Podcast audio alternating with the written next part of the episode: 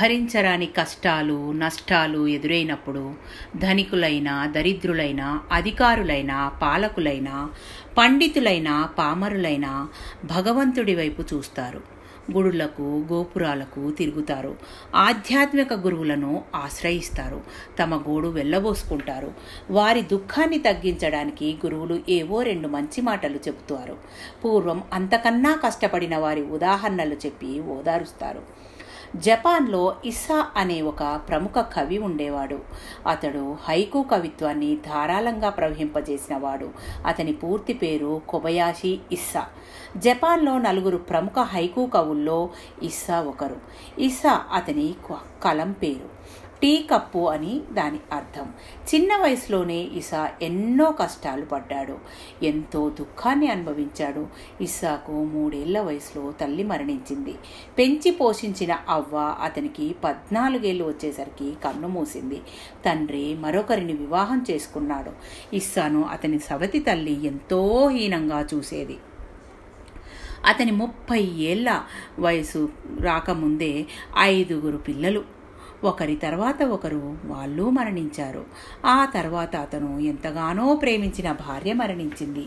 ఇలా జీవితమంతా విషాదాన్ని అనుభవించిన ఇస్సాకు ఆ కష్టాలే కవిత్వాన్ని జీవిత తత్వాన్ని తెలియజేశాయి.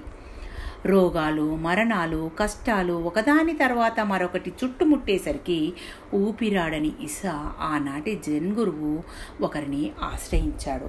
ఎందుకు ఈ లోకంలో ఇంత బాధ ఉంది అని ప్రశ్నించాడు.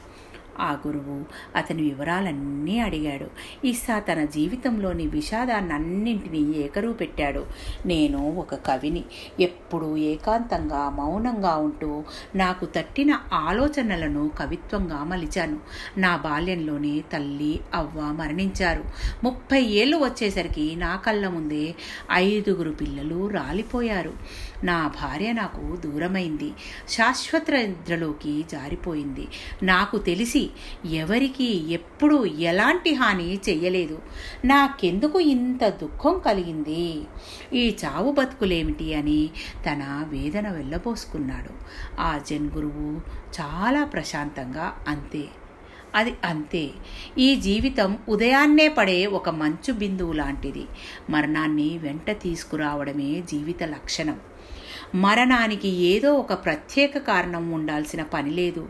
పొద్దున్నే ఒక ఆకు మీద కురిసిన మంచు బిందువు ఏ చిన్న గాలి వీచినా పడిపోతుంది. సూర్యోదయమై ఎండపడిన వెంటనే ఆవిరైపోతుంది.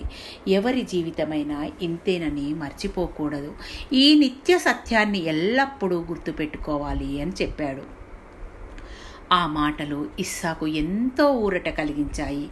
ఇవన్నీ అతనికి తెలియని విషయాలు కావు. కానీ గురువు నోటి నుంచి ఒక అద్భుతమైన నూతన శక్తితో అవి వెలవడ్డాయి. అందుకే ఆ మాటలు ఇసాకు ఔషధంలా పనిచేశాయి. దుఃఖాన్ని విషాదాన్ని విడిచిపెట్టి కవిత్వ రచనలో మరింతగా నిమగ్నమయ్యాడు. హైకు రచనలో సమున్నతంగా నిలిచాడు. థ్యాంక్ యూ మీ పద్మజ.